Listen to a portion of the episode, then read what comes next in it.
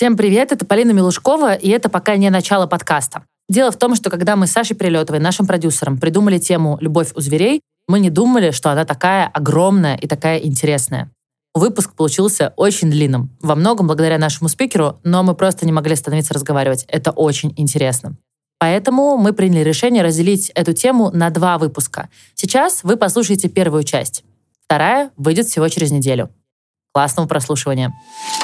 Он умер своей смертью и как бы сейчас служит уже для других целей. Ну, то есть как бы просто мы осуждаем, что Ленин лежит на Красной площади, да. а то, что Кузя, который 60 лет прожил в зоопарке, сидит в МГУ, теперь на него все зырят, это нормально. Э, да.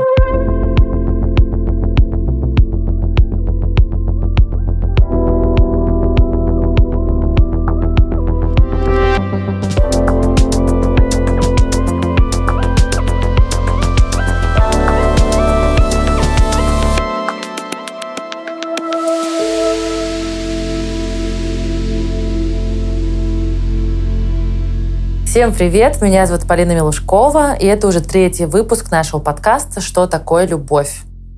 Вам очень зашла тема про любовь и сон. Это очень приятно. И мы поняли, что нужно двигаться в сторону естественных наук. И сегодня будем разговаривать с зоологом, профессором, сотрудником куратором. Сотрудником Сколтеха, можно сказать, э, куратором направления биологии в Яндекс.Кью, только не профессор, главное. Ну вот э, Илья не хочет вешать себя ярлыки профессора и правильно делает. Самая ирония работает лучше, чем серьезный подход нынче. И до того, как начнем мы наш разговор с Ильей, я хочу напомнить вам о том, что, чтобы поддержать наш подкаст, Поставьте, пожалуйста, сердечки в Яндекс Музыке, поставьте 5 звезд в Google и Apple подкастах, напишите нам отзыв – Вообще это все очень круто помогает и работает. И еще, пожалуйста, каждый раз я получаю огромное количество отзывов на каждую тему, но при этом я никогда не получаю никаких идей, идей и как бы интересов своих слушателей. А потому что у нас, как э, с нашим продюсером Сашей Прилетовой, огромный пул идей экспертов, но мы не понимаем, чего хотите именно вы. Если у вас есть какая-то тема, которую хотите обсудить, я не знаю, любовь и бытовая химия, любовь и звук, любовь и погода. Э, let us know about it, please. Это нам очень поможет.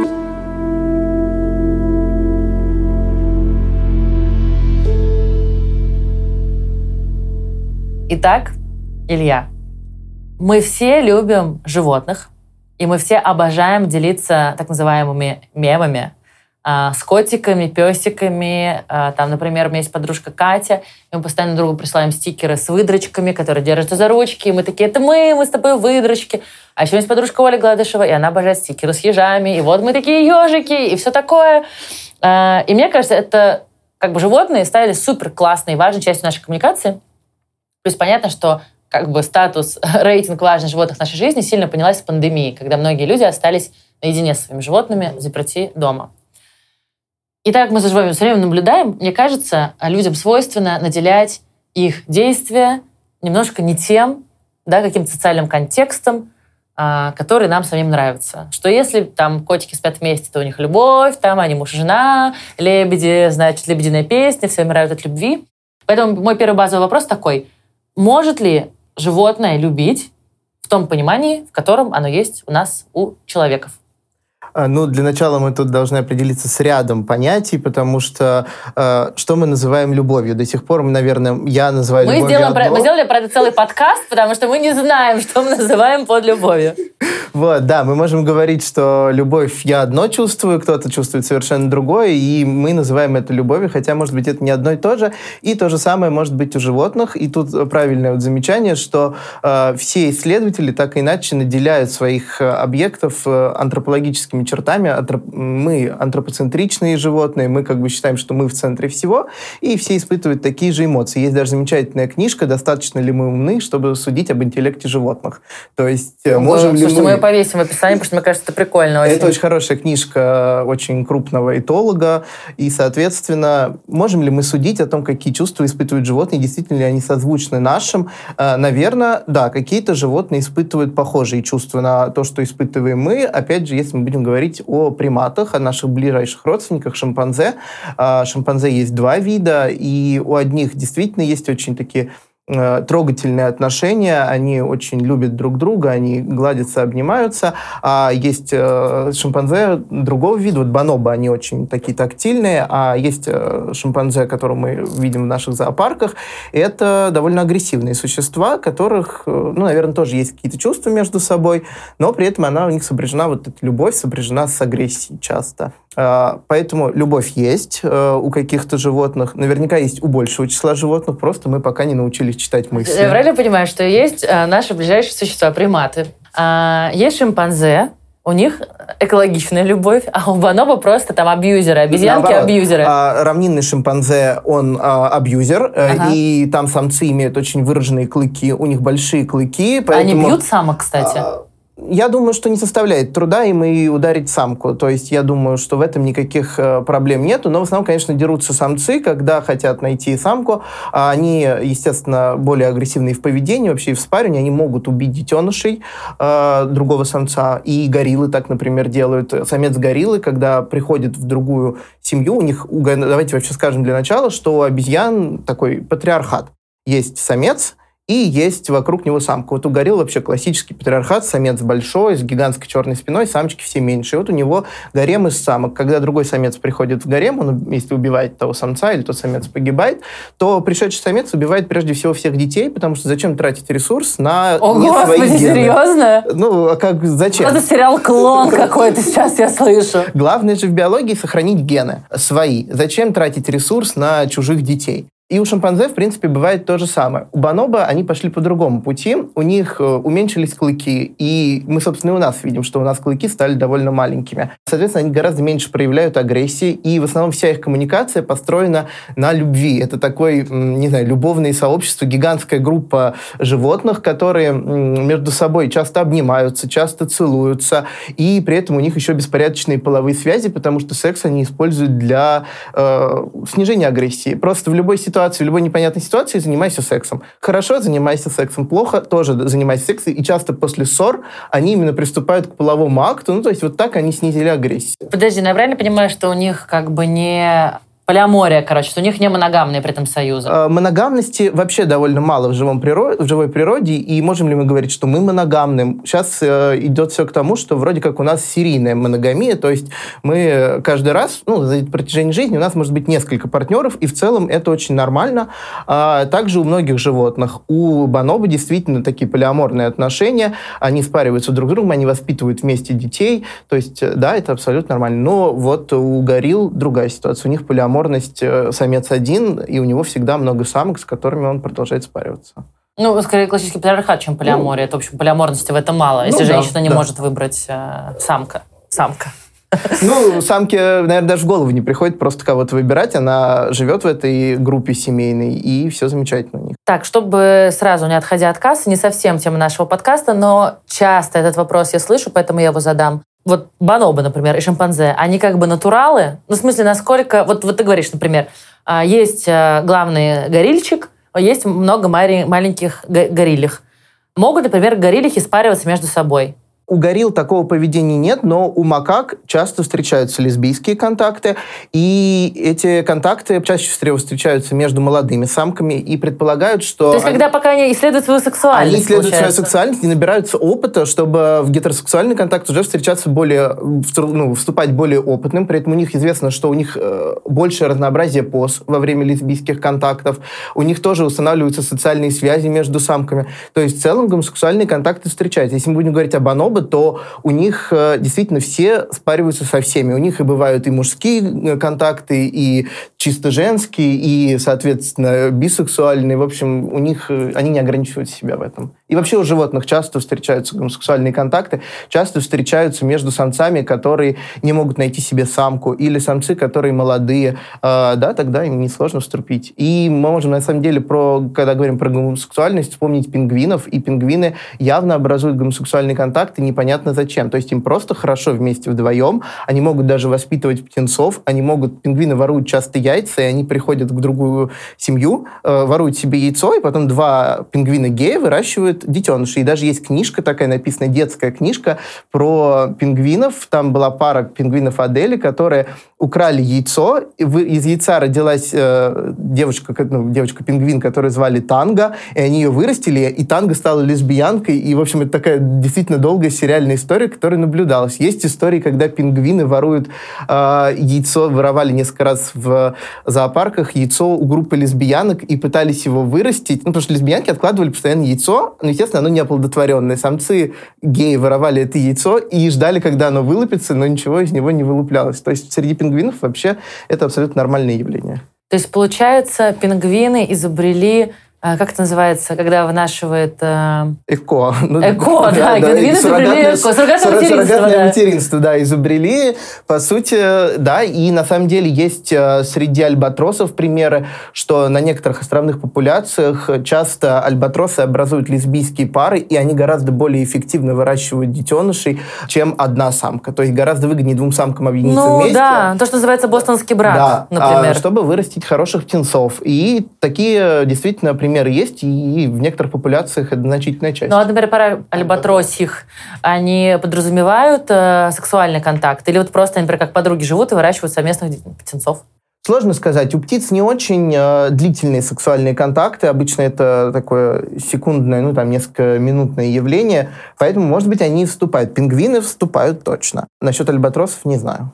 Вот Но опять невозможно же, говорить о любви, конечно, не скатиться в тему секса, и тем более вот сейчас еще такая плодотворная тема э, сексуальной ориентации и сексуального поведения.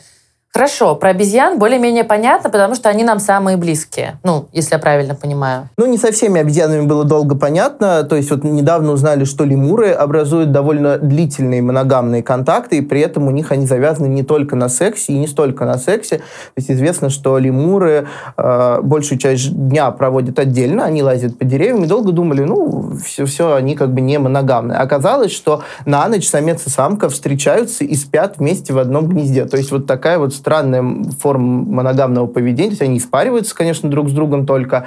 Э, день весь проводят отдельно, как на работе, а приходят ну, вместе да, опять мне кажется, это нормальный современный союз. Все строят свои карьеры, как бы вечер встречаются вместе, вот. ужинают. Можно ли назвать это любовью? Наверное, да, это какая-то форма такая похожая. И явно гормонально они испытывают то же самое. А вот как такая пара может расстаться? Вот как пара лемуров может расстаться? Ну, обычно в природе все-таки расстаются, когда происходит гибель одного из партнеров. Э, тогда, или если пришел крупный самец и неожиданно отвоевал самку. Такой, наверное, тоже может ну, произойти. О, а вот тут э, тоже главный вопрос. Отвоевывает он ее силой, ухаживанием? Ну, то есть, грубо говоря, там, например, да, люди. Вот, например, я встречаюсь, например, с тобой, да, вот у нас любовь, мы там днем занимаемся своими делами, вечером встречаемся, как лемурчики приходит более крупный самец, чем ты. Он как бы тебя должен убить, чтобы я была с ним? Или там, я не знаю, он будет дарить мне э, цветы и сережки ворованные с посетителей зоопарка приносить? Но в природе скорее будет, что он будет постоянно э, меня бить, и отгонять.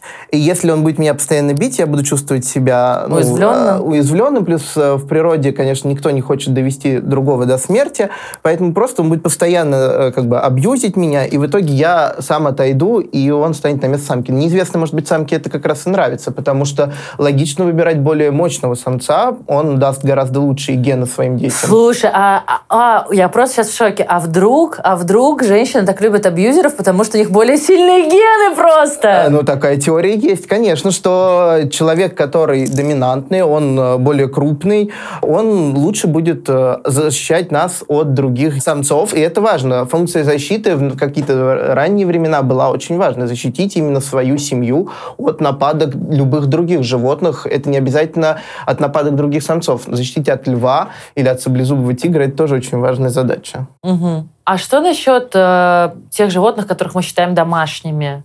Тут бы я сказал, что у них есть чувство привязанности, потому что... Ну, чувство привязанности к человеку или друг к другу? Скорее, смотря опять же про кого мы говорим. Если мы будем говорить про кошек, то кошки по своей природе одиночные животные. Большую часть жизни кошачьи проводят отдельно, если мы не берем в расчет львов. А львы что делают? Ну, у лев есть прайд. У них есть самец, и у него, опять же, несколько самок. И со- вообще самец, конечно, такой э, не абьюзер, я не знаю, как его назвать. Он ничего не делает большую часть дня, он лежит и защищает свой прайд. Он либо громко кричит, чтобы другие самцы не подходили, либо нападает, если нужно. Самки добывают еду всю, э, самки ухаживают за детенышами, ну а самец еще иногда спаривается с этими самками, ну и ест еду, которую приносят самки. Это уже крупные такие львы-патриархи, потому что молодые львы ходят одиночно и ищут себе прайд, и со временем, конечно, они вытесняют либо старого самца, либо как-то вокруг себя организуют группу самок. Такое бывает редко. Другие кошачьи одиночки, и в целом им не свойственно привязываться к кому-то, потому что тигры встречаются друг с другом только в период э, брачного контакта, соответственно, когда у них сезон размножения. Тигры и тигрицы встречаются, тут важную роль играют запахи, и в другие времена им незачем. Человека они воспринимают как э, и мы приносим еду, мы гладим, с нами хорошо жить, удобно, комфортно, но кошка прекрасно проживет и без нас. А, наверное, она никак не скучает. Я думаю, что кошки не сильно скучают, хотя сейчас э, придут все скажут, моя кошечка скучает по мне. Моя кошечка любит меня больше всех. Да. Это очень интересно. Да, да, да, моя кошка как человек. Это тоже классика, которую я слышу. Но это, собственно, то, что объясняется антропоцентричностью Ну, нашей, да, да? что мы считаем э, их чувства похожими на нас. Возможно, она кому-то больше испытывает приятные чувства, потому что он чаще ее кормит, гладит или пахнет как-то по-другому. Ну, в общем, тут может быть много разных э, понятий, которые мы, собственно, не можем определить.